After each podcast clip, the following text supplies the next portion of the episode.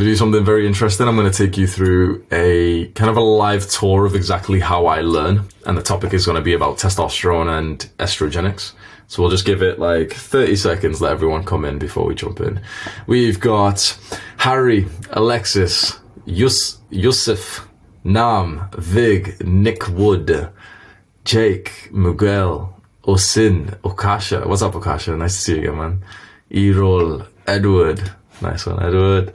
Elias, Zed, Zed, what's up, bro? Felix, Niels, Crusher, 1691. Someone's put like a, a video game a username. like we just got normal names, normal names, normal names. Dragon Slayer 66.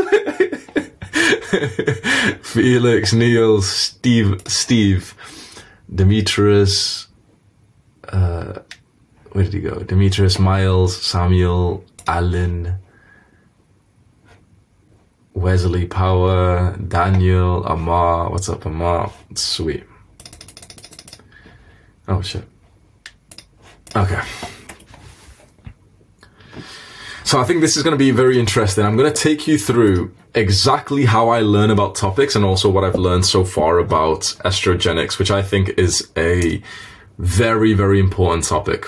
So by a show of hands, or in fact, you know what? We'll make this quite interactive. So everyone knows how to use the, the reaction button, right? So if you, if you're on PC or maybe on mobile, it'll be near the bottom of the Zoom screen. There's a little smiley face reactions. You can click on that and then click on raise hand. We'll do some like fast, like uh, put your hands down for now. We'll do some fast uh, questions. Anyone who I bring up right now, just remember, okay, make your answer less than literally like one minute long, just so we can go through some things, right? Who knows what estrogenics refers to? Raise your hand if you want to answer that. Vig was the fastest person. Let's see, bro. What's up, bro? So I've seen your video on estrogenics. It's like um, substances in the environment which decrease your testosterone and basically increase your estrogen. That's it. So, uh, for example, you mentioned milk when you when you were in primary school, they handed out milk in plastic bottles, and then the um, estrogenics from the estrogen from the plastics leached into the milk, and it was also so full of sugar as well. So yeah. Well done, Vig. Thank you so much. That's totally right. W in the chat, boys. Vig. Vig with a W. Still pronounced Vig, really. okay. So that was exactly right. Estrogenics are, we can say, the things, man, usually man-made things that mimic estrogen inside of our body. They attach to the estrogen receptors. That's the real science. It, it, in other words, to make it nice and simple, like the real science gets kind of complicated, but we can just say in easy words, estrogenics are just estrogen inside of your body. There's a whole scientific process. They're not actually estrogen, but they kind of act like estrogen. So we may as well say they are. And I'm telling you right now, there's 47 people in this call. At least 45 of us are touching something estrogenic right now. Have a look around. What are you touching? Bring up onto your video thing right now. Uh, actually, maybe don't do that. Maybe don't touch it anymore. But like, has anyone got any soy or something? What have you got? We got pen, piece of paper, more pens. Yeah, so literally, I'm prepared for this stuff, right? Metal pens, everything I've got, I've literally I've got a stand up desk now as well. Everyone's bringing up pens. Guess there's more than you think, right? Guess guess what I'm going to tell you. The chair you're sat on, it's made with PVC plastic. PVC, like what's called um, Fox leather. It's lined with plastic. So every single day, next to your butt, next to your balls, is just this estrogenic substance directly there. Your phone as well. Where's your phone right now? If it's in your pocket, your testosterone's literally going down as we speak. How about your clothes? You, you think it's just going to be these like real world items, right? Most Harry's the only person here. Like he's just. This is why we all need to be naked, like Harry right now. but your clothes, right? This is what's interesting. This is why I'm wearing this stuff.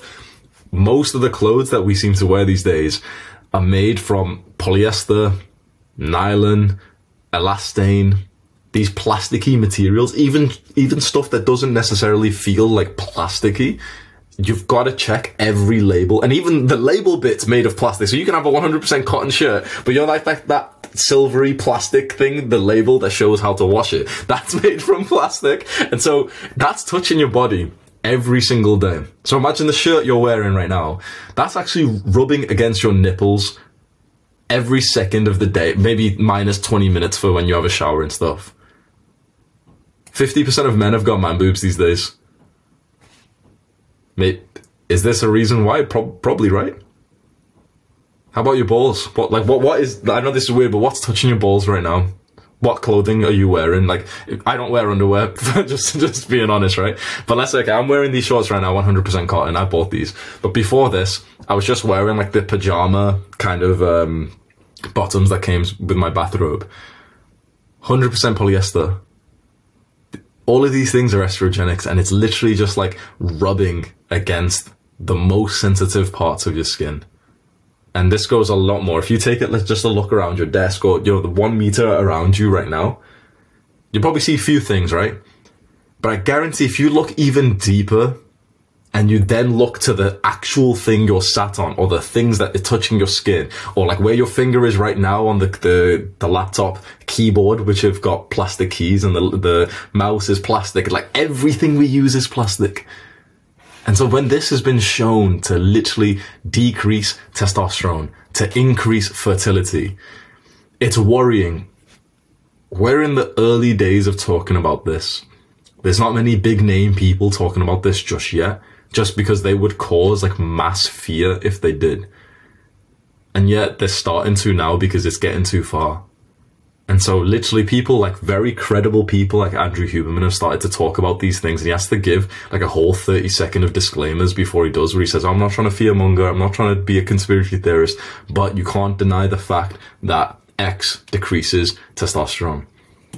Where this started, so uh, everyone here probably saw my video on this a little while ago, didn't you? I, I mentioned this a few times in, in some videos. By like a nod of your head, who, who's seen that video where I've mentioned estrogenics on YouTube? Okay, we got. Okay, pretty much everyone it seems then, yeah? Okay. What I'm going to show you is the video then that sparked this extra discussions because that was a few weeks ago, right? I read this book which was about it and it was a few weeks ago.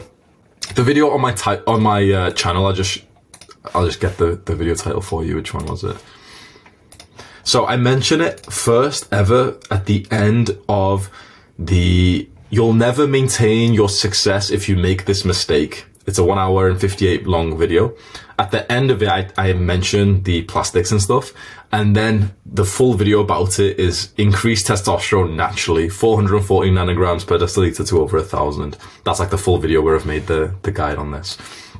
So I read this book, which explained how estrogen, how estrogenics are just seeping into our environments from so many different things. And this was a few weeks ago. And like I said in the video, like I'm quite an obsessive guy, so I'm gonna go and obsess over this for the next month and then come back to you with like the 80-20 rule so that you don't have to like try and change, like get as obsessed as I have. So hopefully you can just take away a bunch of like practical things that you can do and we're gonna learn together because I wanna walk you through the exact process I went through to, um, to learn this just because I think that's that's quite nice. I don't want to pretend to be some like professor or anything, you know, who I'm like so like certain of what I'm doing. I'm just going to show you my exact thought process, the exact workflow, how I saw each individual piece of knowledge, how I've queued it all together with my own um my workflow of Notion and all this stuff. So you can, every lesson we do is going to be partly about the topic we, we use, but also on this meta skill of learning in the digital age using like the softwares and stuff that I use, just because I think that's just like interesting as fuck. I think if you can learn how to manage knowledge and learning, then you're a fantastic student. So it all began. Let me share my screen with you. You can see this screen, right? Uh, oh, sorry. So it all began with the book Estrogeneration. This book here is, is the starting point. Estrogeneration, how estrogenics are making you fat, sick, and infertile by Dr. Jay.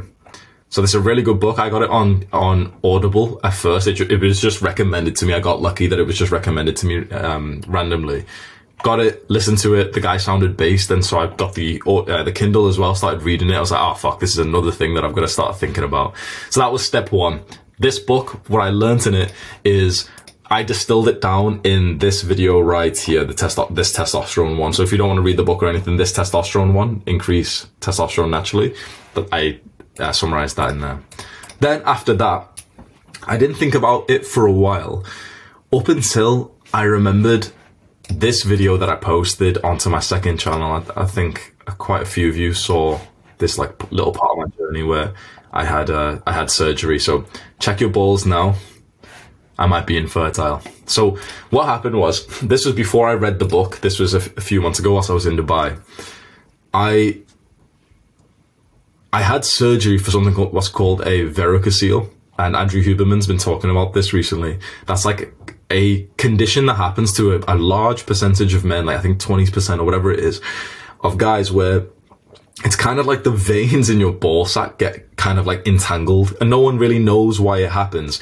But it's essentially it's one of the most common predictors of whether or not you're going to be infertile just because if you know it's it's a something like malformation of of the testicles so I got it. I, I, ended up like feeling it and stuff, getting worried. Went to the doctor straight away. Or I went to the doctor years later, but you know, I first ever felt it or something years ago. I didn't think it was a problem, whatever. But got the surgery for it and stuff, and just kind of considered, oh shit, like I might actually be infertile. Forty percent of people who have got this thing end up being infertile, but I would not submit to that uh, to that diagnosis it, I've got unwavering belief that all of us can be as fertile as we need to be, and we just need to make the right changes. So I ended up thinking about this recently, and I ordered a sperm test, and I um, the the picture was really low quality, but in, in my sperm test then came out as the this problem was the sperm motility.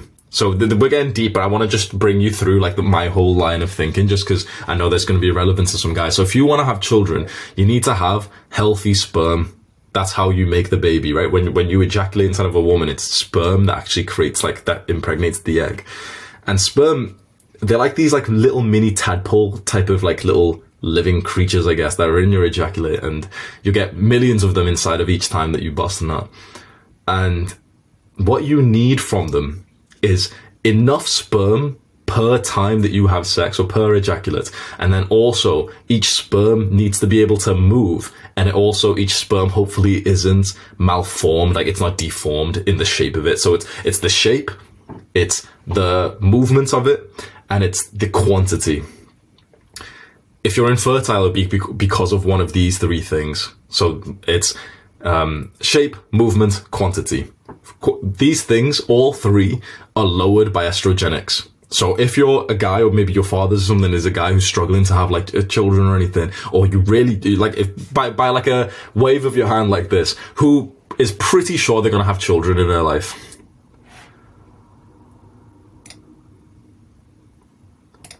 Pretty much every one of us, almost every one of us.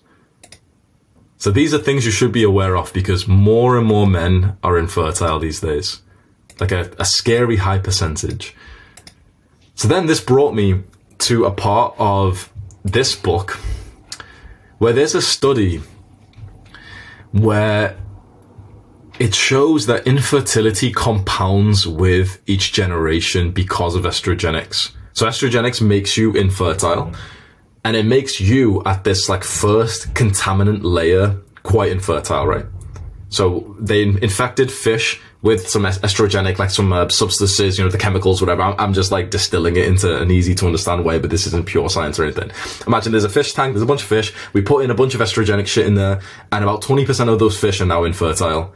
So everyone do that again if you want to have children, do that.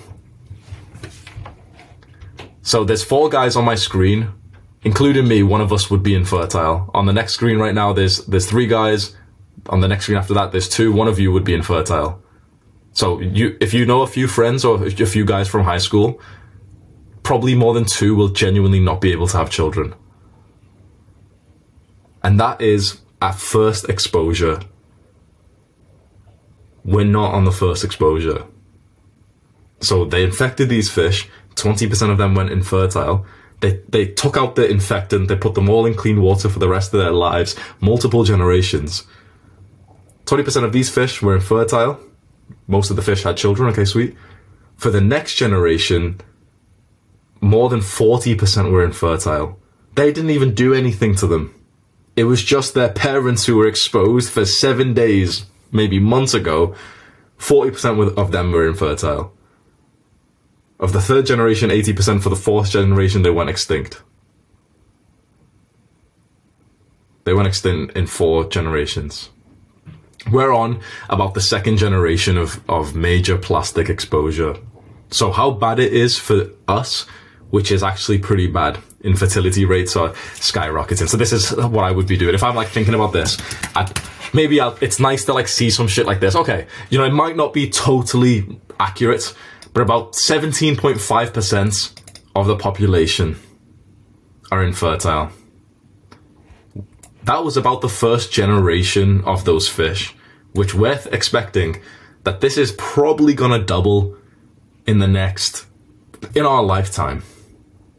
40%, so maybe one in two. So you or your brother is not gonna be able to have children.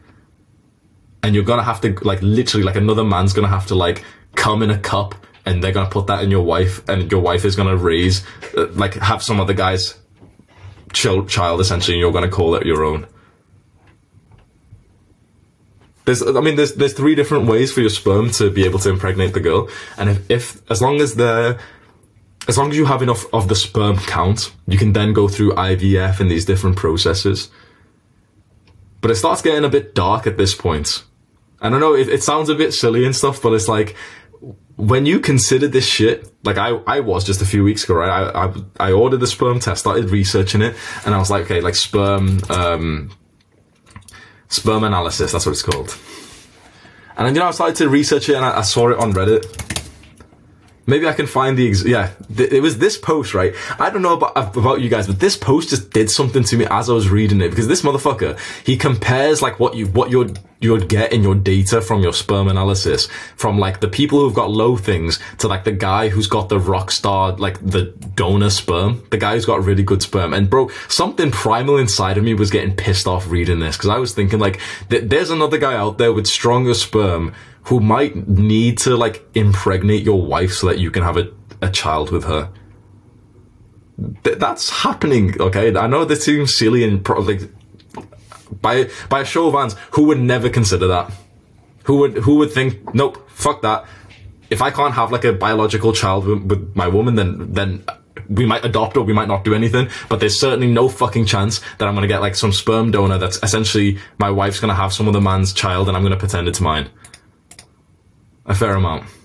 And this is obviously, it's no disrespect to the guys who want to do that, but there's a fair amount there.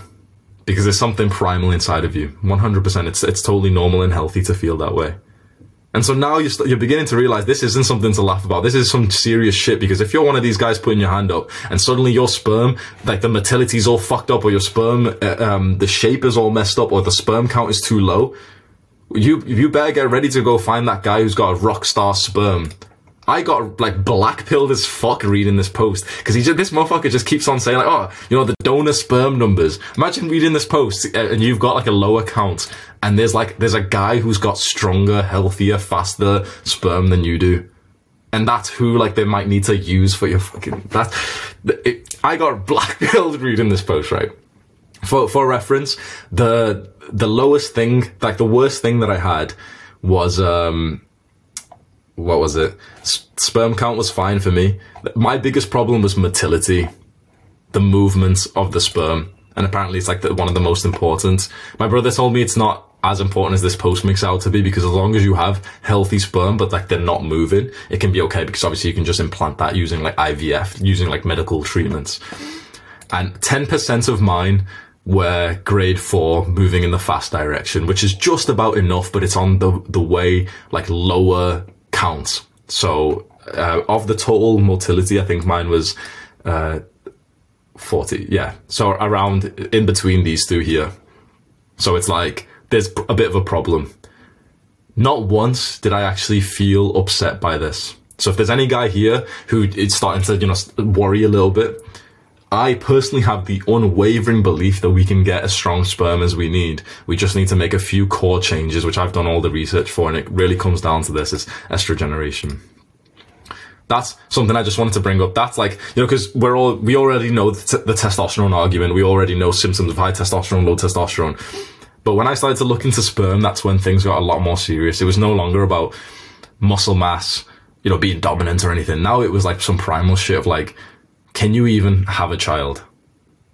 That's when I started to take it more seriously. I started with this book, and I ended up then just searching because I really like this guy. So I searched for Huberman sperm, and he has a full, yeah, four hour and twenty minute long um, fertility. So I to listen to this, right? So I'm gonna I'm gonna take you through the exact process of how I learn, and also like you know, so you can listen to the um, the thing is this, right? So with something like this, at least for right now, I wanted some practical steps to take away. This is a very long podcast. So what I did was I didn't actually start listening to it like normal. I go straight, straight down for Huberman. He's always got the, the uh, timestamps here. I go straight down and look for where, where he's put tool. Now, a lot of YouTubers or anything don't do this, but Andrew Huberman specifically, this is like probably the most valuable channel on YouTube ever, in my opinion and he does this all the time. They put tool. So tool essentially for him means practical application. You can do this right now. You just need to watch this video. All of the other bits are like, okay, deep scientific stuff. You need to understand the terms and stuff. And maybe if this is serious for you, you'll want to watch that. But I found the first like tool and I clicked on that and we can watch it. Are the so-called gonads. The testes of course, reside outside of the body. There are instances where the testes fail to descend during development. Certainly, if the testes don't descend on time, that's something that doctors need to be made aware of, the pediatricians to be made aware of, because that can prevent fertility. Why would that be? Well, it turns out that the testes reside outside the body in the scrotum because the temperature conditions under which spermatogenesis can occur and under which healthy sperm can be maintained are very restricted and is approximately two degrees cooler than the rest of the body. This is very important. Now, I think this is something that used to be discussed a lot more, but isn't discussed so much these days. But keeping the testes cool enough doesn't necessarily mean keeping them cold, although there is a place for using cold exposure, deliberate cold exposure, to improve sperm quality and number, and perhaps even testosterone levels. We'll talk about that a little bit later. But keeping the testes about two degrees cooler than the rest of the body is absolutely key. If sperm get too hot, they die. And if spermatocytes, the cells get, that give rise to sperm, get too warm, well, then oftentimes the sperm that develop are not healthy not healthy in a number of ways. Either they can't engage in fast forward progression, and sw- that is swimming, or they will lack the ability to deposit their DNA contents within the egg. So again, whatever is contained in the ejaculate is going to be a mixture of different sperm qualities, and sperm of different ages will impact the quality, but also the temperature under which those sperm developed is going to impact their quality. And so we're going to get into tools a little bit later, as I mentioned, but just to give you a, simple takeaway, if you are hoping to conceive in the next 90 days, right, the spermatogenesis cycle takes 60 days, but then the sperm actually have to migrate from the testicle into the so-called epididymis, which is a related structure, and then into the vas deferens, and then into the urethra, where it can be part of the ejaculate. In order for sperm to do all that properly, undergo that maturation, and then exit in ejaculate in a way that's healthy, or that the sperm is healthy, if you plan to conceive children or to try and conceive children in the next 90 days, you definitely want to avoid exposing your testicles, that is your scrotum, to elevated temperatures. So that means definitely avoiding hot tubs, definitely avoiding hot baths. Now, a brief hot bath or hot tub or hot shower isn't going to be a problem, although. So I heard this, right? So this was the, this is like the first thing. That's one practical thing. Now, he said if you want to avoid having, you know, children in 90 days or something, I reckon we should probably live like this all the time. If something's killing your sperm, by the way, it's lowering your testosterone. If anything increases your testosterone, it increases your sperm count. If anything increases your sperm count, it usually increases your testosterone. So if something is tanking your sperm count, like he's saying high temperatures are, hot baths are, then it's probably, like he says this in a different video, I'll show you as well. So he said something really practical there. A related structure, and then into the vas deferens, and then sit in ejaculate in a way that takes 90 days. You definitely want to. There. So what I do is I click on the share, I, I, cop, I press start at this, and I'll copy that. What I'll do is I'll bring it into a Notion page. So this is like a Notion setup right now. This is like a new account I've just made just so I don't leak all my, my stuff. But, um, so yeah, what I'll do is I'll, I'll make a new page or I like to have it in like a new page with this gallery view like that. And I'll just make this about like, I'll call it estrogenics, Huberman, um, sperm, something like that, right? And I'll post this in and I'll embed it. So now, wherever I, I just saw this, I'll reframe it in, in my own words. So it's like hot baths and sauna probably kill sperm. There. So that's like, okay, that's a quick belief. Now, it's not as scientific as he's just said, but I can almost have a takeaway of this, which is, okay, hot baths, maybe even boiling hot showers, just hot heat in general, actually lower sperm and might actually lower testosterone because of that. So that's like one point. That's one practical tip that I could probably live with for the rest of my life and actually get like a, a pretty major boost to my health just from this one tip that we've gotten in the last like 20 seconds. What's Harry writing there? Wait. What are you writing, Harry? We can't see. Oh, thank you. Thank you, bro. It was, I need to share my screen fully, don't I? Uh, desktop. There we go. Okay. Well, could, you see the, the Huberman video? You could see, okay, you could see that. You just couldn't see the, the note. Okay, probably just, so this is the, the Notion page. What I do is I just make, I'll just show you exactly how I make my Notion thing. You, um, create a new space and you choose, which one is it? Sorry, it's the gallery. Create a new page and choose gallery. I like it like that. And then you can add in, um, posts from this. Uh, or maybe I'll just I'll copy and paste this one for you. This is the way I like it anyway. This this way here. I just press like every time I learn something new, I just make a new tab here and I just post it in with like the the um the link of it. So now this goes directly to that. Exposing your testicles, that is your scrotum, to elevated temperatures. So that You see that it's I did a bit of research. I got a practical takeaway and I've also got the the source from someone who's credible and like an authority figure in this space. Future Hamza, if he's ever coping, all he like if he finds this post again, it's like it's very easy for him to be refreshed. He doesn't have to watch the whole podcast. He's got the video right here, so he knows exactly what like the the qualified person is saying as well. So that's that's already like a way that I can live for the rest of my life. So just with the um the heat, that's something that I've by show of hands. Has anyone seen that before? Some pictures on Instagram or something which says like hot baths can decrease your sperm count by like 50%. Anyone seen something like that? Got a few guys. It, has been something that circulates around the internet every now and then. It's just like, I, I heard it a bunch of times, like hot bath, sperm count. Significantly impair sperm function by Harvard, Harvard University.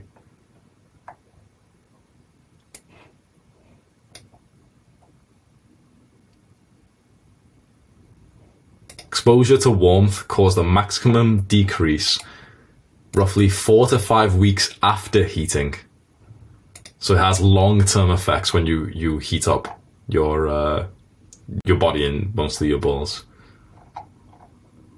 So that's one thing that we've got to take away with already. So if this was like an area of your life that you wanted to improve in, and again, this isn't just for fertility or for sperm. I was looking at it with this lens recently.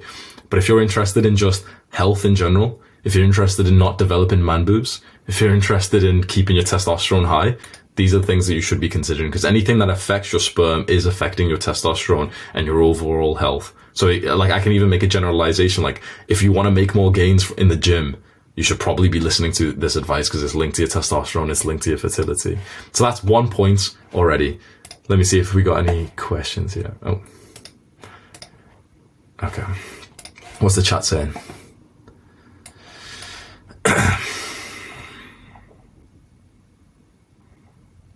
Saunas, uh, Huberman says in a different video that he he um, he uses a cold pack for the sauna. So he doesn't go in the sauna just like that. He gets like some kind of icy pack and he, he doesn't put ice directly on his balls, but he kind of like puts it over his lap. And I do that sometimes as well. Someone said, so no hot showers. I don't think you need to be extreme and never have like a hot shower again, but I would certainly stay vigilant of it. I read a book once. It was like some fantasy book about vampires or something. But in, in them, like one of them, no, it was um, it was a book. It was a video about 300. You know, the Spartan training, how Spartans train, and it was like this belief that, like, I don't know if it's real, but like, it was this belief that Spartans believe that if you bathe in hot water, you become weak. And so they'd purposely bathe in cold water. And I was like, that's 100% true. Like scientifically, it's literally true. So have cold showers I have a cold shower for 90 seconds every single morning. I never ever miss it, miss it. And then I usually have another cold shower, like a just very small one later on. You don't need to go pure cold. I would just suggest you don't go steaming hot and pretty much never ever have a bath again in your life, like a hot bath. That's like the worst because you're literally submerging, you're literally roasting your balls in there. Like, because I don't know about you guys, but, well, you know, the last time you had a bath, if maybe it was a while ago, but it feels nice for it to be like hot, hot. Like that's what you kind of want. It's kind of comforting when you do that. It destroys your sperm count, absolutely destroys it because it's that constant, constant frying of your genitals and so never do like a hot bath again. I'd say sauna is a lot better than that because it's not complete submersion in, you know, the equally hot water. It's like a bit of like difference. Sauna, it can be as easy as just having cold water with you and every few minutes pouring it over your lap. That's as easy as possible. And you can maybe go buy some stuff if you want of some kind of ice pack or something that you can, um, you can bring in. I still take saunas, but I, um, I, I do often pour water into my lap and I usually take breaks from the sauna and go into the cold shower there as well.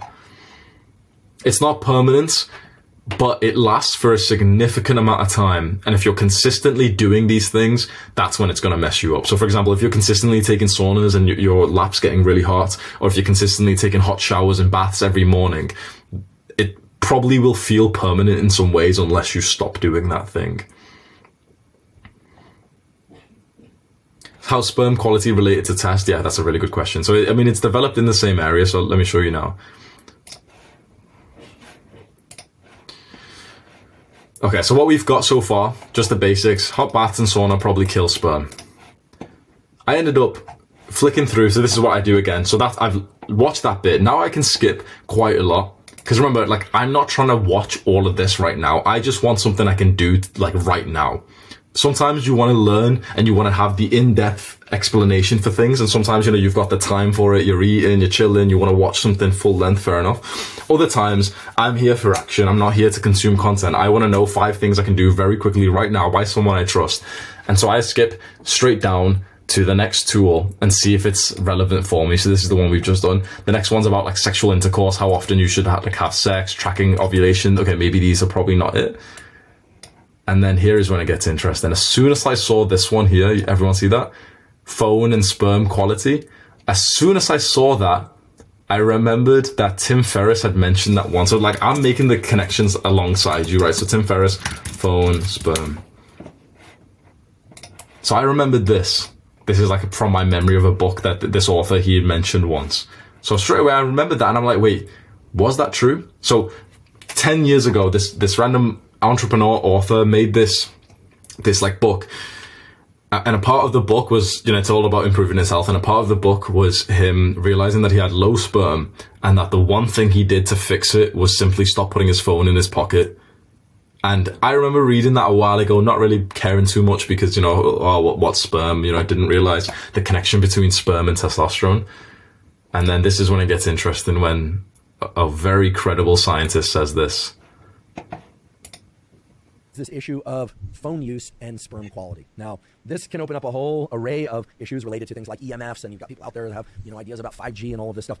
That is not what this discussion is about. The discussion I'm about to have with you relates to the fact that the electromagnetic fields and the heat-related effects of smartphones can indeed have a detrimental effect on sperm quality and yes, indeed on testosterone levels as well. I'm going to refer you to a paper. Uh, we will link it in the show note captions. The title of this paper is "Effects of Mobile Phone Usage on Sperm Quality: No Time-Dependent Relationship on Usage: A Systematic Review and Updated Meta-Analysis." This is a paper that came out in 2021 and talks about the fact that phones emit a radio frequency electromagnetic waves, which are called, called RF radio frequency EMWs, electromagnetic waves, at a low level between 80 and 2 2200 megahertz that can be absorbed by the human body. We know this, okay, this is not controversial, and have potential adverse effects on brain, heart, endocrine system, and reproductive function. That has been established. Keep in mind, there is basically no controversy that radio frequency waves and EMFs can have a negative impact on biological tissues. The question is, how intense are those radio frequency waves and EMFs, and how detrimental are those on those biological tissues, okay? It's a matter of degrees, but there's very little controversy as to whether or not they have an effect on biological tissues, and I'm aware of absolutely zero data showing that they can have a positive effect on biological tissues. Since what we're mainly talking about now are smartphones, we want to separate out the heat effects of smartphones from the EMFs related to the fact that they are Wi-Fi smartphones or they're using cellular towers and Wi-Fi. One or the other combination. Okay, so there are a number of different things in the phone that could be detrimental. We need to separate those out. Why? Well, because you might have heard that carrying your phone in your pocket can reduce your testosterone levels and sperm count, and guess what?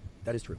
The data contained within this meta-analysis and other meta-analyses clearly point out that it can reduce sperm count and maybe testosterone levels significantly, but certainly sperm count and motility significantly. It reduces sperm quality. So, should you avoid putting your phone in your pocket? Your, certainly your front pocket, I would suggest yes, right? If you are somebody who is seeking to conceive, right? I'm not somebody who is going to stop using my smartphone. I don't expect anyone's going to stop using their smartphone. The question is, should you carry it in your front pocket if you're a male? I think to be on the safe side, the answer is probably avoid doing that. Too much of the time, ideally, don't do it at all. Then people say, well, what if I turn off the Wi-Fi or I turn off the cellular access? Then is it still a problem? Well, it's a problem due to the heat-related effects. And then people say, well, I don't actually feel the heat of the phone. It doesn't get that warm. But the temperature effects of the phone, it turns out, are enough, even under conditions in which people don't report it to be uncomfortably warm, that it can change the temperature milieu of the testicle in ways that can diminish sperm quality. How much and how that relates to fertility and healthy pregnancy, not clear. But since we're talking about things to avoid, if your goal is to have a healthy fertilization and pregnancy, well then by all means, just don't carry it in your front pocket. Then people say, well, what about back pocket? What about backpack? Look, it's very clear that avoiding being too close to the phone is probably better for your sperm quality than putting the phone very close to your testicles or anywhere else on your body. But it's also the reality that most people are going to carry a phone nowadays. All right, it's just the reality. I think. I think the current. Um, yeah, so that's about enough. I've heard it. I'm getting scared. I've got like this new practical thing. Okay, don't put your phone in your, your pocket. Do the exact same thing. Copy that over, bring it over to the same page. Create the embed on, on Notion, and then I'll add it there like, never put your phone in your pocket again. Simple as that. These are two practical things that I can take out that it's taken me like five minutes or so, and they, they genuinely could be life changing. Then I'm gonna go deeper because I remember that someone else had mentioned this before, so I can go and try and find the guy who originally mentioned this and realize that oh, Huberman was just on a podcast with him. So you can see how how deep my knowledge is going on this one particular topic that I care about. Five minutes ago, we didn't really know anything about this, maybe the basics of testosterone and stuff, and you know, some random things you've heard about sperm after about 10 minutes of doing the research like this, like this fast thing where you know multiple different things, it's like you've got expertise in this now. If there's ever a conversation about sperm and testosterone, you're coming out with some brutal facts fast. If you're a YouTuber, you can bring out like oh, three different things. Oh, Huberman said this, and you know, Tim Ferriss said this author from 10 years ago, he said this. And also heat, you've got to watch out for heat. It's like your specific knowledge is getting so deep right now that now you're actually able to use these things in your real life. And I've already timestamped this video that keeping the cell phone in one's pocket, so this isn't putting it to your head, this isn't putting it on the desk in front of you, but keeping it on and in one's pocket, and it does not matter if it's on Wi-Fi or you're using cellular, decreases sperm quality, which means forward motility, number of healthy sperm per ejaculate, et cetera, even ejaculate volume to some extent, and lowers testosterone overall, which is perhaps not surprising given the known heat effects of the phone. So even though it doesn't feel hot to the touch, there are heat effects. Sperm don't like heat. In fact, the most promising male contraceptive that's out there that's not a condom is a it's like a cuff that goes around the vas deferens, which is the portal from the testes to the urethra that allows the ejaculate to leave the body. That heats that, right? I mean, a sauna will it's not a great form of contraception because it's not true-proof, but it will reduce your total number of motile sperm by 75% or so. When I go in the sauna, because I do hope to, when I do hope to conceive proof, but it will reduce your total number of motile sperm by 75%. Sauna will reduce your total number of sperm that can actually move, which is one of the most important parts of it, by 75%. Might decrease testosterone. Maybe that the effects of sauna would probably increase testosterone if it didn't affect your sperm and therefore your testosterone. So if there's anyone here who's deep in that knowledge of like, you know, sauna's really good for you, they can help you excrete all of the heavy toxins and stuff that can come out of your body through the sweat. But the, the sauna's been on and off shown as like doesn't really increase testosterone, decreases it in some studies, increases it with others. Maybe it only is more on the negative side just because of the heat effects on your balls. So right now, you like you've got a protocol to become superhuman. Frequently sauna have some way to cool your balls so that they don't get hot because that you get all the benefits of the sauna with none of the actual downsides that pretty much everyone else in there is getting. You're, you're finding like a superhuman protocol by, by this and it's practical. You can implement this today. Or so. When I go in the sauna, because I do hope to, when I do hope to conceive children somewhat, so I wear shorts into the sauna and I actually put a, a cold pack at my groin yep. while I'm in there. It's actually when the sun is really hot. It's also it makes it a little less unpleasant. it's a little painful, but you definitely don't want to do that on bare skin. I'm chuckling too, but heat is part of the problem with the cell phone, but it turns out, yes, and here people are going to think I'm a crazy person, but they might think that already. The EMFs, that business is real. Yep. Now, is it so real that it's giving us gliomas? Unclear. I'm not going to go there. The data aren't in. But it is very clear that the radiation from phones, the EMFs, and the heat are combining to reduce sperm quality, motility, and overall testosterone. So it's a simple thing. Turn off your phone completely, or even better, just don't put it in your front pocket. If you have to put it in a pocket, put it in your back pocket. If you, even better would be to put it in a shoulder pocket or a backpack. And I also, I'm a weirdo, perhaps, but I don't like keeping the phone to the, my head too long, but that's also because I don't like holding the phone to my head too long. We don't know very much about the effects of EMS and heat effects on the different tissues of the body, but we now know a lot about the effects of heat and EMS on sperm quality, and it's not a good picture for the sperm. Hmm. Where does airplane mode fit into this equation, if at all, in terms of between on and off? I mean, does it prevent or mitigate some of the effects? It seems to. Yeah. It seems to. Here's what's really scary about this meta-analysis. Their conclusion is that the total amount of time spent with the phone in the pocket is not a strong determinant. That it's it's not all or none, but that the threshold beyond which you start seeing these damaging effects is pretty low. Hmm. So you know, again, here we're talking about a don't, not a do, and so it's pretty straightforward. You know, don't keep the phone in your front pocket if you're concerned.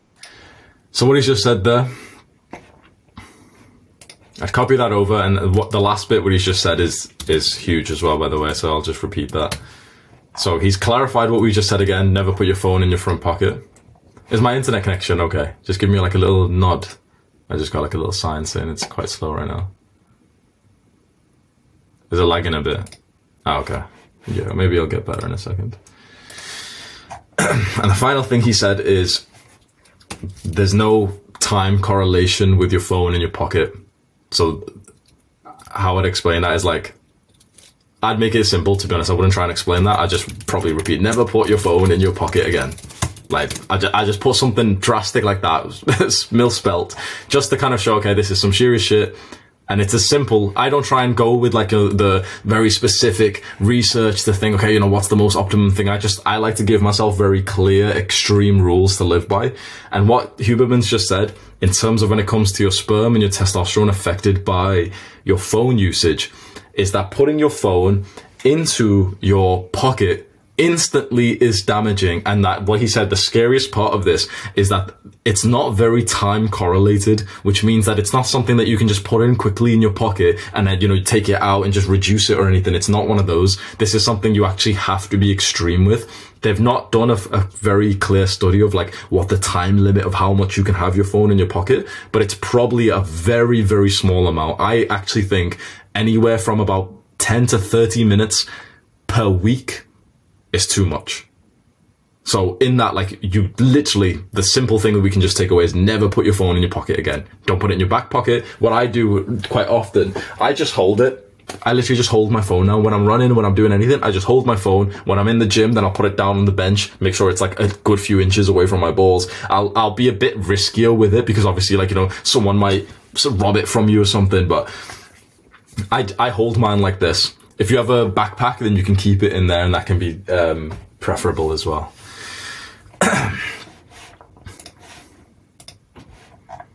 yeah, sorry, I don't know why uh, my internet's bad. My internet's usually flawless. I don't know why it's being weird today. How is it right now? Are we lagging? Can you hear me okay? Is that what exactly is wrong with it? Is it the video quality? Or... Video. How's the audio? Sound is fine, video is lacking. Okay, we'll go with that. Yeah, apologies for this, but I don't know what it is. It's usually absolutely fine. What about powering off? Yeah, so Samuel's just asked, what about powering off? What if you power off your phone? And Huberman said that that could be okay. So if you need to keep your phone in your pocket, power it off completely. He said the airplane mode isn't good enough, by the way. So it's like not many of us actually do this, but this is when you power off a phone. Because I don't know about everyone else, but my phone's pretty much just on twenty four seven. But when you fully power it off, it's like you have to fully, you know, hold the buttons down and swipe it off and make sure it's completely off. It being like I keep my phone. You can even see that right there. I keep my phone on airplane mode. See the top right single. I keep it on airplane mode just throughout the day. I don't want to constantly turn it on, turn it off airplane mode, Wi-Fi is off, and that's one one big thing. Let's go. Let me show you uh, what I've got for this lesson. You see my screen, yeah? So what we've done is these ones. Notion's buggy today, bro. Yeah, bro. And we've done the phone in pocket. We've done that now as well. Let me show you some other things we've got planned. So the mindset I want you to have with this, with estrogenics and with testosterone, we just want to go for the 80-20 you can start to drive yourself crazy, which is what I've done. And I've done this just so I can like try and teach you these things in a faster way than I've had to learn them. It's kind of like my full-time job to be our guinea pig, to go out there and try all the self-improvement stuff because I don't have anything else to do. I'm, I, I don't have a proper job or anything. So I can just do this full time, find out the answers for you guys and then report back. Okay. Here's the things that really work. Here's the best videos that I learned from. Here's the best books and stuff, right? So the mindset is what I found, even though I'm an extreme guy, what I would recommend to you guys and even to myself, what we need to do is just figure out the 80-20. What are the 20% of estrogenics that are affecting us the most, that have the most contact with us? And we just want to focus on those. Because if you start to get crazy and you're like, oh man, like my AirPods, they're plastic. I can't wear them again. Oh, oh, you know, this pen is plastic. Can't use that again. And this thing's plastic. And th- oh, you start going crazy. What I'd rather is we go through like five big things and we just nail them. The phone is the biggest one, the fastest one, because it's just like once you get into the habit of not putting your phone in your pocket, you're fine. So everyone here should be like, I don't think there's anyone who should be the exception to that. Never put your phone in your pocket again. Do what it takes. Hold it in your hand. Get one of those runners armband things. Put it inside of your, um, your backpack, put it in your girl's handbag and let her get like breast cancer or something instead of you. That's, it's fine, bro. so what I do, there's two things I do. I hold it I literally just run and I, I exercise, I walk and stuff, literally just holding it in my hand, no problem. Or two, when I've got my backpack, I'll put it in, in one of the things there. And you can still have your music on and everything as well, no problem. So that's what I do. Phone is done. Let's move on to the next ones. the next things that we should discuss is the things that have direct contact to your skin or even the things that we can say get inside of your body. So, toilet seats a very interesting one. I literally just thought like a lot of toilet seats are actually made from plastic. Now, uh, maybe a lot of us have got like wooden ones, but um, yeah, bedding as well is uh, this one here. Niles, we've got that at the bottom. So it'd be interesting to to see your toilet seat because if it's like a fully wood one, then you could be okay. Sometimes they can have like the wood um, style, but they might still be plastic. The reason I know this is a weird thing to bring up, but it might be worth like just speaking to your parents about it, or if you've got enough control of the house, of being able to just order a different toilet seat that's pure wood. Because the reason why I've put that there, you probably sit on it for a solid like 5, 10, 15, 20 minutes, like consistently most days, and it's direct contact to your skin and quite like a close, like sort of um sensitive part of your skin uh, of your body right there on your lap. It's just a bit like sensitive. That, that's something new. So as soon as I thought this, I was like, okay, it's an easy fix. Get a different toilet seat. Order one from like Amazon for like twenty pounds. Make sure it's wood, and you can literally put it in yourself with like a screwdriver, no problem. So that's one done. Shower proof as well. If you use like a lot of the things with with your shower, so there's things that are not estrogenics isn't just plastics by the way estrogenics are also the ingredients inside of a lot of stuff like soaps, shampoos, and hair washes, and a lot of modern day shit. So I literally, I don't actually use really any products anymore. I don't use shampoo. I use a soap bar, which I'll show you now. But a lot of, you know, if you go to a normal shop and you want to buy anything from there in terms of toothpaste, in terms of soap and shampoos, it's going to be estrogenic. You need to buy it from a place like this, which is kind of like these anti waste, anti like, um, what would you call it? These are like very like organic. They have a different criteria. They don't care about testosterone like these companies. They just care about like, you know, like saving the planet and stuff. We don't give a fuck about the planet. We just want to have high test, but you can still, we can hop on their website. So I, I ordered these things here. So this is, like hippie stuff really, but it's like, so this is a deodorant stick they don't have any sprays because literally all kinds of sprays are just going to be estrogenic as it has to be right? So these are like two three ingredient deodorants which is what i use now. The soap as well for example. Like let's let's show you the exact yeah like this one. The exact soap i use. You need to be the guy who's literally looking at soap and looking through the ingredients and thinking okay what am i actually putting on my skin? Now we don't want to ingest, you know, like rapeseed oil or anything, but to put it on your skin, okay, maybe not, not a terrible amount. And I go with the, um, the unflavored one of this as well, like the, literally the most basic ones that you want to become the kind of guy who literally has the, the basic unscented soap bar, the random like lemongrass deodorants roll on spray that comes in a, in a uh, cardboardy type of bitch, a cardboardy, ba- um, circle thing like that. My toothpaste from this this shop as well. I'll show people ask me how my teeth get so white. I'll show you right now. It's this uh, this exact one here. This one, fluoride free. Fluoride is is inside of water. It's inside of toothpastes, and it can help like clean your teeth. And by clean, it just adds like a false whiteness to it, and so everyone goes crazy over it. It's estrogenic. It's bad for you. And so this is the one I, I personally use, and I get quite a lot of compliments on my teeth usually. So this is the one I use. Right now you won't see it because I've just got the orange light, so it, my teeth probably look kind of like orange right now. But so a few product changes like that. Don't need to go into that much. Make the difference, right? So from now on, if I was going to start again, the thing is, those things which I showed you, they're not actually much more expensive than the things that you use anyway. So I, if I was just going to start again from my journey, I'd be buying those kinds of products from like some website that I like. So if you're in the UK, you can go see the exact one that I was just on there. I don't have like an affiliate link or anything, but yeah, Peace with the Wild. Or you can just search for like no fluoride toothpaste on Google and you'll probably find one in your country that will deliver. And then they've probably got the kind of soaps, shampoos, those kinds of things that you want as well. Done. Water is an interesting one. Uh, the water you drink from your tap is probably estrogenic, but the um, the fix to that is I'll show you right now. Did your mum, bro?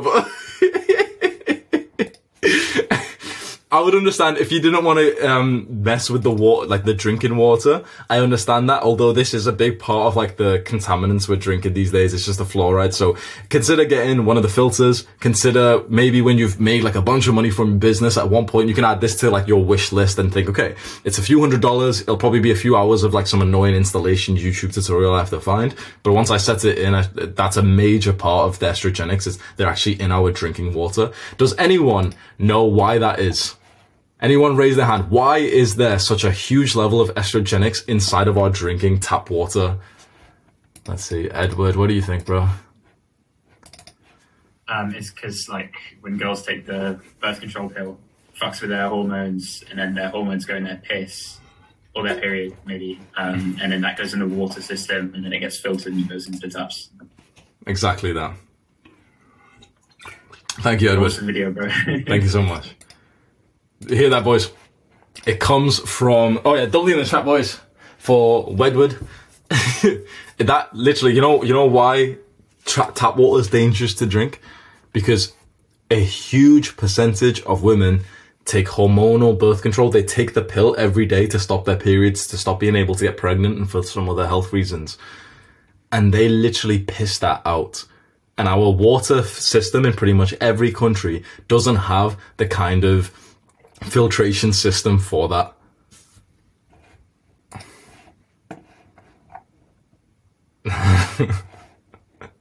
Which is messed up, right? And you uh, you want to think about something, right? Not just that this is like funny or anything. The women who take this, I want you to just think about this, right? There is a pill that women can take that stops their natural biological process of having periods and being able to have children. Think about that. Just think about that. There is a pill that literally stops them from ha- being able to have children, from being able to get pregnant. What is happening inside of their body when they ingest that? And then when they piss, it's not filtered out. So you're drinking like a diluted version of that every single day. And think about it. You know what, what another weird thing is? When you and your wife want to have children and she's still drinking the tap water, she's drinking a diluted version of the pill. And maybe this is a reason why so many families end up having a miscarriage. Imagine that. Imagine like you literally, like you and your, your wife have literally gotten pregnant expecting this child and the child ends up getting deformed or literally dying inside of your wife because she's literally drinking contraceptives from the tap water as she's pregnant. This shit's a lot deeper than you than you think it is.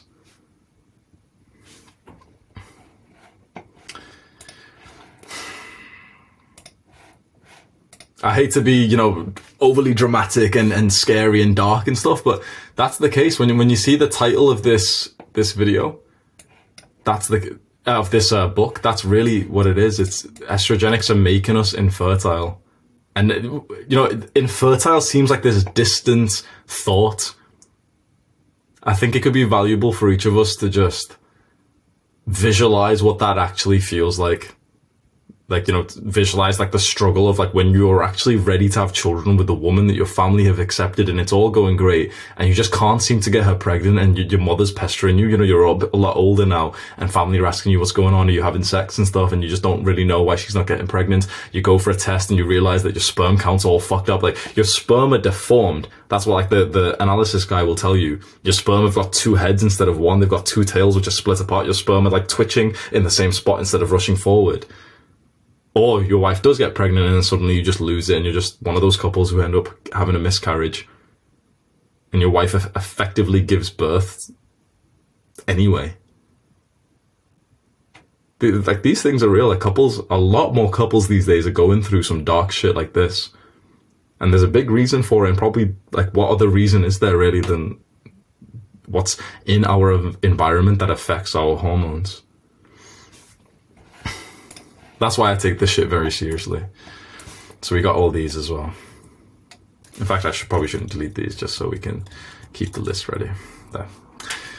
Next, we've got the clothes that I mentioned before.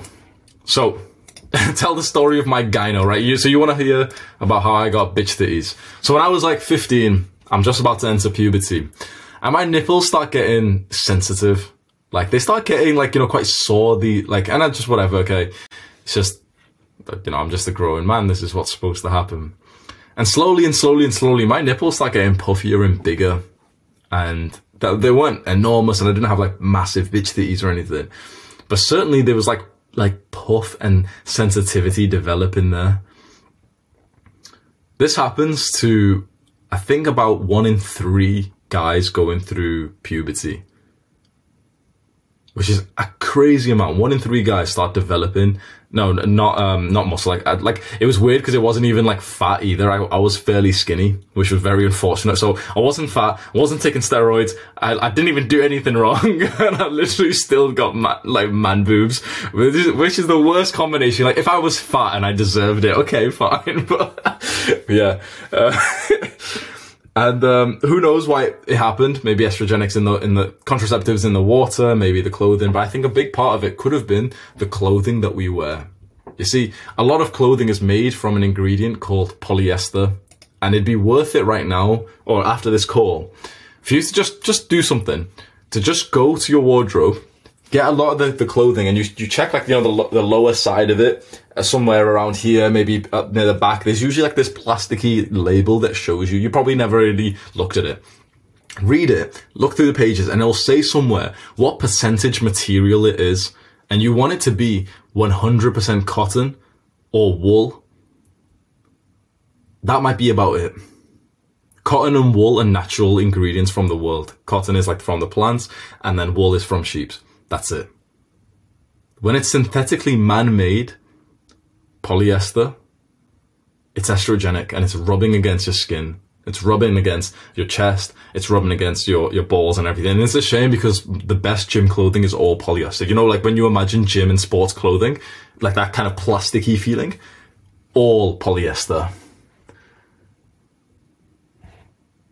What, what are you saying there, Samuel? What about wearing in gym for shorts. Yeah, exact same. So it's like the gym clothing is very usually polyester.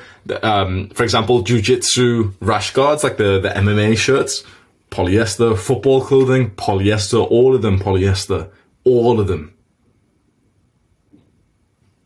If you really want to go to a good level, which I, I think is worthwhile, I think we should only be wearing cotton clothing from now on because that's something that, that touches your, your skin for about 10 hours a day. Ero, what's that, bro?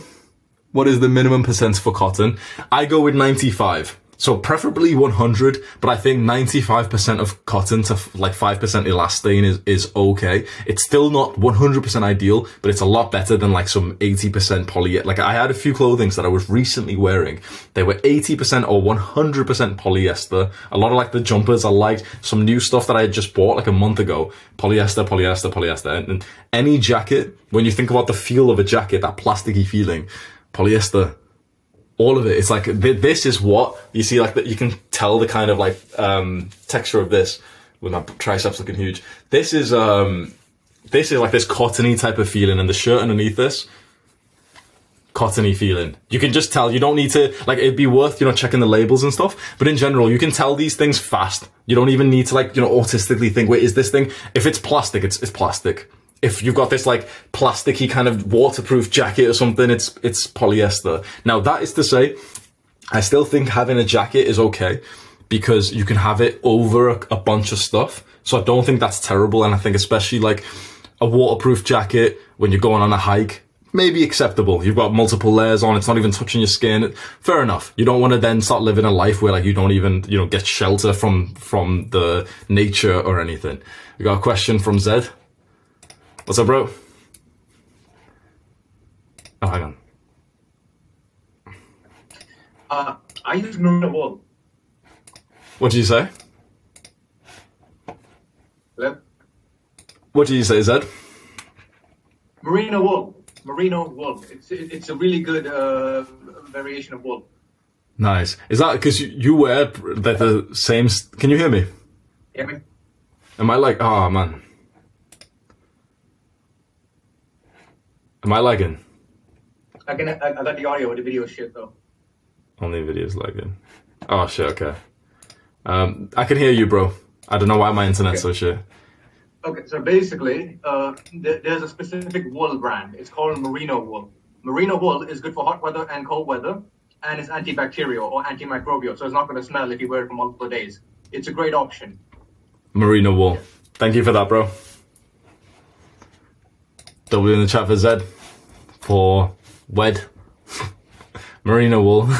Merino wool. yeah, that's a good um that's a good idea.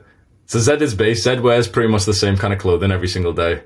Which is yeah, that's what I do now. Literally just find the the thing that you can wear, which has got good ingredients, it's not polyester, it's not toxic, it fits well on you, and then go back to that same website and buy 10 more of that exact same thing. Now you're living like a high value, like a real, like top level entrepreneur who doesn't want to, um, waste time, you know, with like, like, different outfits every single day and everything. Like, there's a reason why seemingly every huge level entrepreneur wears like the same kind of clothing constantly. It's just you take out that decision fatigue that a lot of other guys have whilst your competitions thinking about getting another haircut, thinking about getting a skin fade, he's thinking about the other clothing or Nike just dropped this other thing and this other brand's doing good and these trainers are doing good. Have you got the new Air Forces and stuff? It's like you've just saved all that. You wear the same things every single day. Obviously it's hygienic because you buy like 10 different pairs. That's what I would do. trainers as well is, is uh, very difficult. So what's next? So that's that's clothing. Wait, let me just show you them. Uh, Miguel, I'll, come to you after this one. So what you do with clothing, the reason why I think clothing is really worth it for us to go through is because it touches your body and your bare skin when you really think about it for hours and hours and hours every day. I think this is part of the 20% that's affecting us. If you've got plastic just rubbing against your skin, rubbing against the skin near your, where your heart is, rubbing against your balls, unacceptable especially for your pants and your underwear, it should be 100% cotton or wool or something like that. It should not be polyester. So what I did, let's see if I still got it here, or simple Google search, men 100% cotton clothing. I went onto the top link, which is, this is the one I've just recently ordered from, and I'll actually show you. I've just got the stuff here.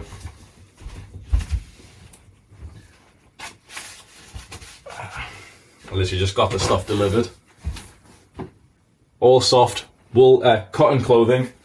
I'll try it all on at some point, but um, you go onto these websites that like say that they're all organic, and it's you know it's the same kind of thing. It's like they're they're not doing this for testosterone; they're doing this to save the planet. Again, we don't give a fuck about the planet. We're just here to try and get some healthy sperm and boost our test. But you look at this, right? So I'll go on to. Um, I'll give you another website after this, but I'll go to like one of these things. I don't really wear this style, but I bought one of these just recently. And what I'll just do is double check, and I'll go and um, see this here. 100% organic cotton flannel shirt. Perfect. Let's see, have they got any like normal shirts? Because we don't really like that style. They got printed shirts, jumpers. Okay, sweet.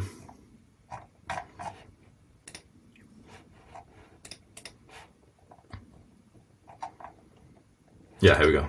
Normal t-shirt. Is it 100% cotton?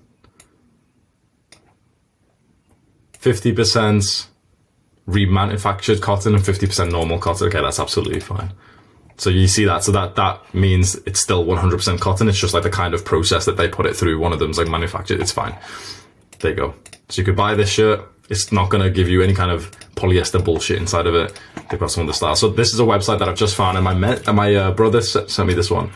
Men's tapered wear. So all the gym guys might like this. Tapered menswear this one here. Maybe someone put the link in the chat for me. So this is, maybe it's a UK based one. I don't know, but if you can order from this one, a lot of these are quite um, good materials as well. I remember it was like a 95, but yeah. So I'd say this is okay. This one here, this nice looking shirt, which is fit well and everything, 97% cotton, 3% elastane. I'd be happy with that because this type of shirt is usually like 80% polyester. So I'd be very happy with this. Looks good, fits good. It's for gym guys as well. So this website's probably like key for us guys. I've just spent a few hundred pounds on this today and, um, when the stuff comes, I'll do like a little review or something if you want want to see me do that. But they've got like the normal shirts uh, here, normal shirts, 100% cotton. So it's the simple change. It's like you're still buying good clothes. you like you can still look good, and a lot of the, the clothes here that they've got here is like very fashionable. You can literally like dress better than you are right now, and it's actually healthy for you. It's not um to be rubbing against your skin. Okay, so this looks good. You just double check it. Fabric, detail, 100% cotton, sweet. So just be the kind of guy that now, when you're going to buy some clothing, have a look at the label. If you buy clothing online, like I do, like I, I personally just always buy online. I don't like to like go out to shops or anything. I don't do that shit, but just literally just have a look at the label. And if it's anything more than three or five percent of any bullshit, probably don't buy it. Especially if it's gonna be the bottoms. Because if it's if it's gonna touch your balls, or even your chest, if it's gonna touch your nipples, like it's probably not worth it because you can still go and find like whatever thing you like. You could probably find another thing that's very similar to that just by searching like 100% cotton. So there's like this um, waterproof, I don't know, probably not waterproof, but there's this uh, flannel jacket, 100% cotton. A little bit of an extra shirt search, and you end up finding the ones that you actually wanted. So you, you don't sacrifice the style, and you do maintain your health from that. Yeah, and I said here, above 95% wool or cotton, I'm personally happy with. Any questions for that section? Miguel, what did you want to say, bro? Can you hear me? Yeah, we can, bro. Okay. I, I wanted to touch on the undershirts. So let's say like you have 100% polyester, like a shirt, a t-shirt, but then your undershirt is like 100% cotton. That still covers your your area, your chest area. Like, would that still matter, or do you think it's best just to go 100% cotton? I'd, I'd still go you have, like- 100% because mm-hmm. sure you're, you're you're covering the most sensitive part, so that's definitely better than doing nothing. But you're still leaving yourself at risk, and a lot of your body is uncovered. If you were going to wear, let's say, a full sleeve cotton shirt underneath, okay, fair enough. That's that's probably absolutely fine. But then at that point, it's like you may as well just buy the full sleeve as like as the shirt itself or whatever. Like you may as well go find the clothing that you actually want, but just make sure it's got the right ingredients. Right.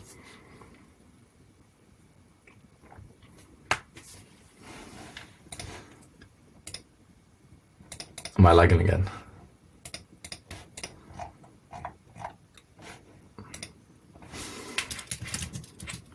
Okay. You like that deep at your point. Oh man. Like so. Sweet Miguel. Thank you, bro. Sorry about this, guys. My internet's usually flawless, man. This is so weird. Got peasant internet right now. Is it still lagging right now?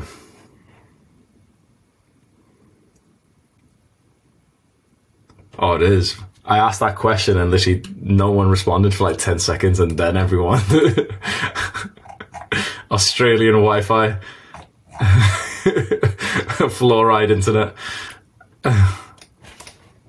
now, to be fair, I was lagging before this on a on a previous call as well. Actually, apologies. Can you guys still hear me? Okay. Nah, it's not Zoom. It's my internet. I don't know what some um, some fucky shit going on. Oh, the audio's um, messing up as well. Oh, that's a shame. Okay, uh, we got 15 minutes.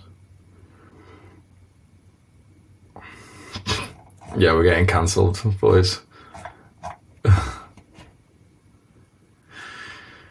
um, okay, but we'll continue and we'll see if that can uh, be okay. Okay, if I ask you guys, wave your hand into your camera right now as soon as you hear this. Okay, that's okay. That's okay. There's like two seconds. That's okay. We'll go with that. Okay. Next thing is this is an interesting one which I've not seen anyone else mention, but your chair. So I was looking for a new uh, gaming PC. I'm, I'm not leaking my address here, am I? We were good. Like I said, but if anyone turns up and tries to, oh, but Hamza, you know, you saved my life, bro. Like, if anyone shows up to my address, I will knock you out. Don't do it, bro. Send me a letter. That's fine. Send me a message. I saved your life. Okay, sweet. You show up to my address that you're a grown man and I'm a grown man, bro. Like, you'd be, okay. So I was searching for a computer chair recently because mine was all broken up. And I saw this exact one. And, you know, I'm just looking at it. Okay, sweet. Yeah, looks like a really good chair.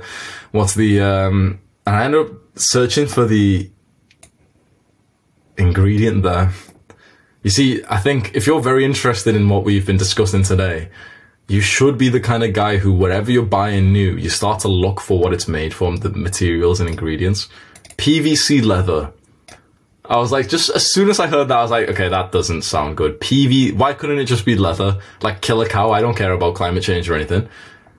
PVC leather, polychloride, and then what you can just do, search it and add this word to it. PVC leather estrogenic. This is what I do. So when there's a random word that I don't understand in terms of ingredients, I just search onto Google with estrogenic.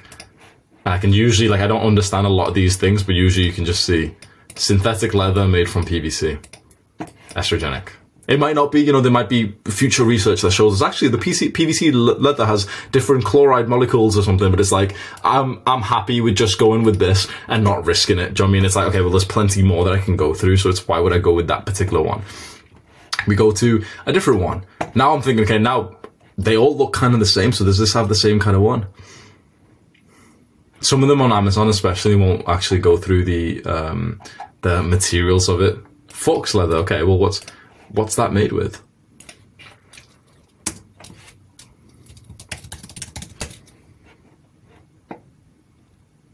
Fox leather. Hmm. Now again, these sources might be not 100% reliable, but I'd rather be on the safe side when it looks a bit plasticky, like this woman's titties and also the thing she's wearing. Probably, yeah, that's, she's probably got mad estrogenics right now when you think about it. So okay, so can't even have that one, right? So you start looking and looking, okay, how about this one? Like surely that, that looks like a slightly different material, but that looks even plasticky in itself. So you look for the material. Nylon. Hmm, is nylon polyestrogenic? Uh, this is exactly what I do, by the way, to see this shit. Ah, most plastics release estrogenic chemicals nylon is. You could probably use ChatGPT for this as well. You could just ask it directly. Yeah. So most of these are. So then I started thinking, okay, they're all using fox fox leather, which means fake leather that you know they're making because they they want to be like good animals or something. Like I said, I don't give a fuck about the animals, bro. I'd rather have a chair that doesn't decrease my testosterone. So I started searching real leather office chair. Like I I want it to still be bloody, and it turns out Amazon don't even sell them they literally don't even sell like any like real leather. These are all like fake leather shit, PU leather, plastic leather. So I was like, what the fuck? Like, I, what am I supposed to buy now? I, I might have to get some random ass like normal chair and make a difference to that. And then I thought, wait, hang on. Right? Why are we relying on just Amazon? Search for it. Ended up finding this site. Genuine leather. There you go. So uh, I think this is the exact one that I have. This is genuine leather the upholstery, which means that it's literally covered in real leather. Leather's not estrogenic. It's surprising that you know the the stuff that maybe like the arm the that's probably a bit estrogenic or something, right? But I mean that's this is probably the best thing as long as it's not touching your like your butt. When you really think about how close your literal butthole is to your seat right now, probably millimeters away, ultra sensitive part of your body, and if it's probably most likely the seat that you're on right now is estrogenic honestly, everyone should be just quickly stood up right now, thinking, "Yeah, fuck that, bro. I'm just gonna, I'm just gonna stand for the rest of the day, bro." Like, that's that's scary. Now, I'm not saying that you need to go buy a new computer chair or anything, but it's just something you got to see how deep that we're going here. And the reason why I'd go to this extreme level, the next time you're gonna get a computer chair, I would 100% recommend get one of these because you sit on this thing for how many hours a day? Show me with your fingers just so I can, because I can't see the chat right now. Probably four, five hours a day, six hours, seven. Hours. Bro, I'll be honest. I probably, I'm probably sat working for about ten hours a day. 10 hours a day of direct contact of as close as possible to your lap, to your balls, to your nuts, to your, um, to your anus of some PVC uh, material that's a modern made thing. PU leather, fox leather. It's, it's just been made in some random factory, sprayed with a bunch of shit. Who knows what's, what's going on in, in these random ones here. That's why I actually think a computer chair is part of the 80-20. If you work as, as much as I do, and I, what I assume, like, you know, a lot of young guys are. Any questions about that? Uh, Elias, let's move on. But what's up, Elias? Oh, sorry. Hello. Hello, bro.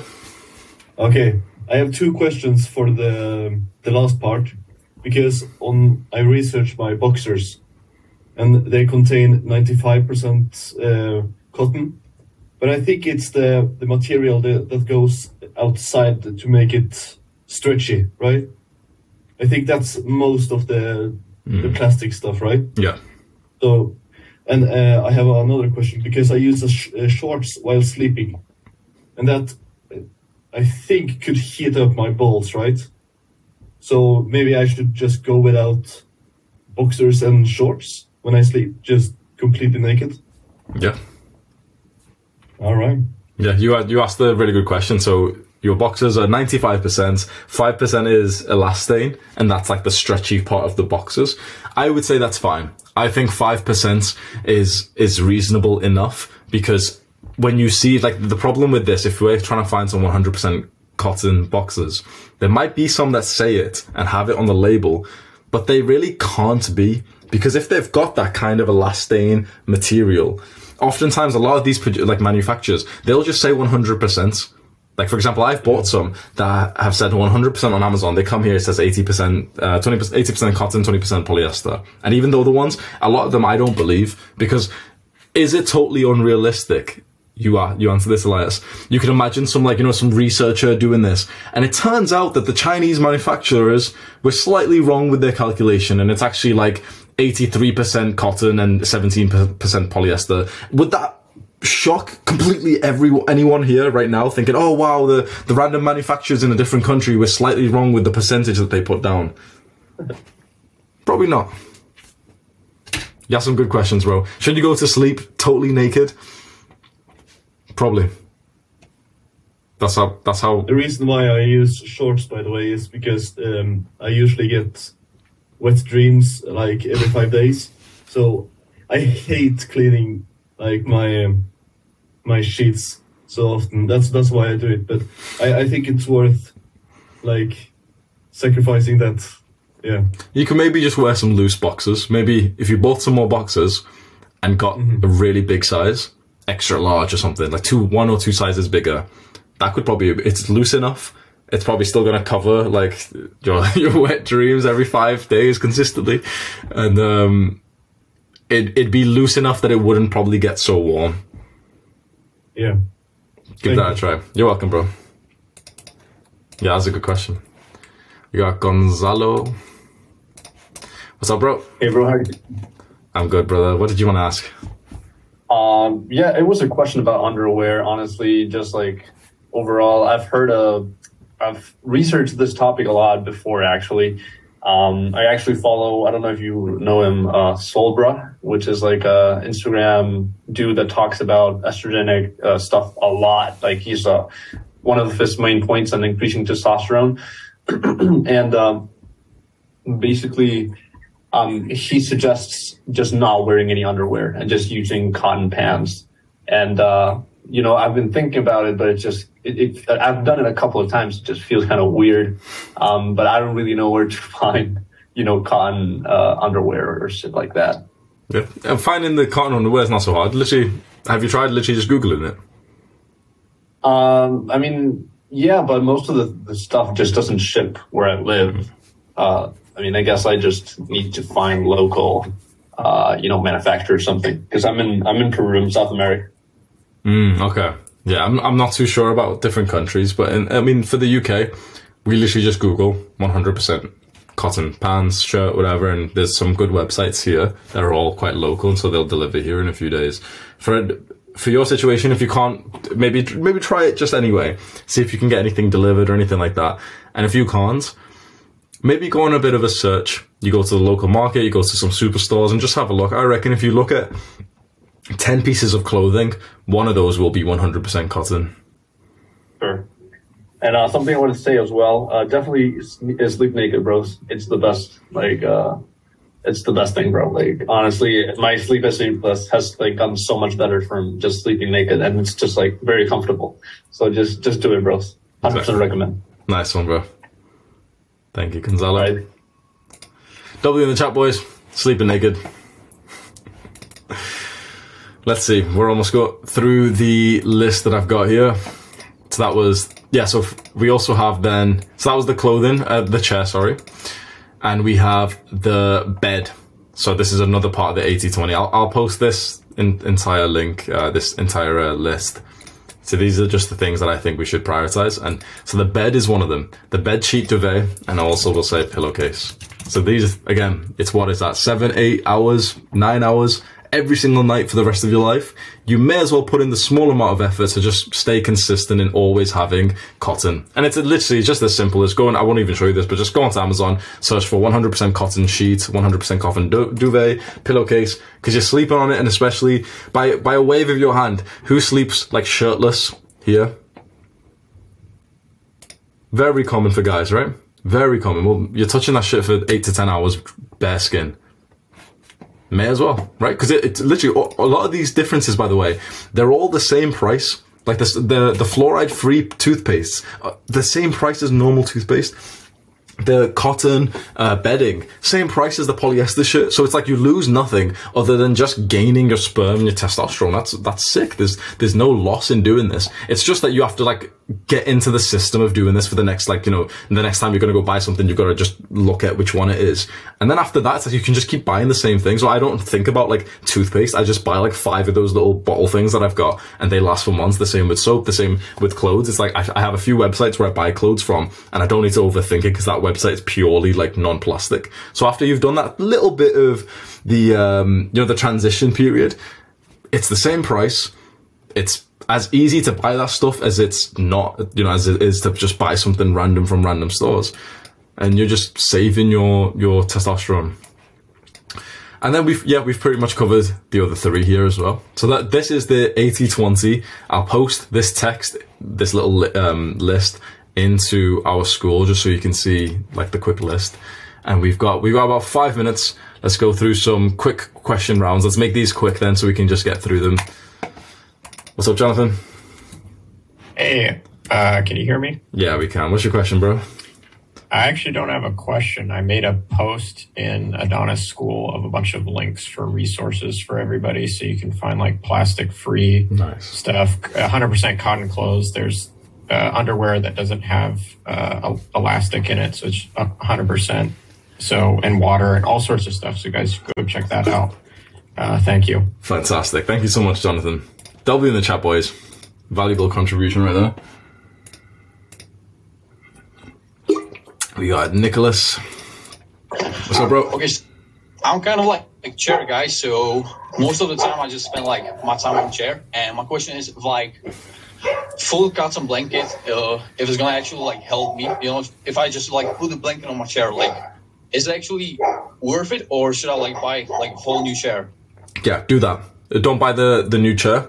I just get the whole blo- button cotton blanket, put that, drape that over, maybe a cotton towel, and just mostly for what you sit on. For your back is also nice, but I would like to have like an, an inch away from like my butt and my like my anus, my balls, and everything. Easy fix. Don't need to buy a comp- new computer chair just yet. Yes, and also I would like to ask you though, like I couldn't anywhere find like trainers that are like 95% cotton and five percent elastane. So like, is it actually worth it? Like having them on me? Like, is is there any like health risk? You know, like I'm not sure if it's worth it for me to even like have them. Yeah, I, I haven't found the solution to trainers yet, so I'm not too sure. So just keep using the same thing you're using. Maybe just make sure your your socks are cotton and or wool, and then at least you've mm-hmm. got one layer of protection. Okay, thank you very much. Thank you, Nicholas. That's a really um, that was a really good question. Actually, trainers we wear for a good few hours a day. Um, I'll show you the shoes that I wear. You can get leather shoes. Actually, that was a good recommendation. Then, so th- this is the company that I personally buy from, but I'm, I'm pretty sure they're like plasticky kind of uh, material though. I'll show you. I, I like barefoot shoes, so they don't look as nice, but they're they're a lot better for like your feet health and your joints and stuff. Um, I wonder if it's got. It doesn't actually say what the ingredients are. I think because uh, it's recycled materials don't matter. By the way, we don't care about recycling. We want we just want testosterone. I don't care about the planet, bro. Because uh, they can recycle plastic, for example, it's still estrogenic, right? So it doesn't say on here. This is the exact one I've got, and I've also got this one. This is my old one. It's too small for me now. You wear these shoes, by the way, expect your foot size to get like one to two sizes bigger because your feet finally actually like grow to how big they're supposed to be. Like I'm 25 years old, my feet still grew in the last few months, and like my foot is a lot stronger and my toes go like are like wider now because these are the kind of shoes you should be wear- wearing. And I have uh, this boot as well. This is probably a rubber boot or a leather boot. Sorry. So, uh, yeah, leather. Yeah, I'd go with that. Okay, we've got three minutes. Let's go quick fire questions. We got Sophus. So, bro, What's up? what's your question, Can bro? you hear me? Yeah, we can. Uh, my question is, um, have you ever thought about instead of just turning your phone off, like wholly, um, you can use things like metals. I have this thing which reduces the cell phone um, signals, what it's called. You can even sew your own pocket, and you can hear offline music. Of course, you can't get cell phone calls and all that, but that's a great option if you really want to uh, do stuff with your cell phone, but still want to do stuff without getting radiation. What's that called? So, um, there's different kind of things. I think it's made with aluminium. It's a different kind of metals you can search on. Um, things that block um, phone signals. If you just search that, there pops up different articles. And uh, yeah, that's a quick tip. Sweet, thank you for that, bro. Appreciate that. Yeah, I didn't. I didn't even know about that actually. So I, I wonder if that really works or not. EMF, because I think I have heard EMF blocker, but I didn't realize that that was just something you could buy as easy as that. We got Oscar. How you doing, bro? Hey man, so th- I don't think you're gonna have an answer to this one because I know you said in one of your older videos that you hate jeans, but I wear a lot of them, and I can't think of any. I can't think of anything that would be 100% cotton that isn't like joggers, and they make you look like a bit of a degen just going around in joggers. so is there anything that's like a higher ratio that doesn't just look like you've gone out of bed basically? Yeah, let me show you. So um, denim. So I'd even ask that. So denim estrogenic. Is denim? It might not be. You know. Oh, here we go. Yeah, let's see. There's been a study on it. See how easy you can just find the results from the study. So they've done 23 jeans, uh, denim. I don't usually understand a lot of these, so I just try and look for something that makes sense. But a lot of it's written in like some weird ass language that doesn't make any Yeah. sense. But um, anti-estrogenic activity have no activity. You could probably wear. Um, you could probably wear it then. You know. I'll probably get away with it then. Yeah. With, with just denim, can you um, rewrite?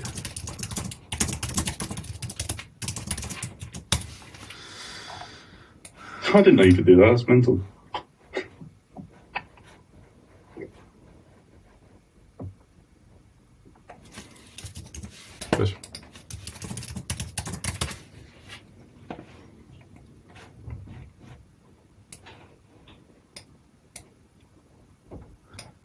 Block estrogen. That's interesting. So you might want to rub all of that around. You get me one as well, bro. You might want to change your opinion on that one, right? yeah, I might start wearing jeans actually. that's exactly what we need. within the month. So that's interesting. So is denim estrogenic? Whether it's been treated with dyes that have the estrogenic properties.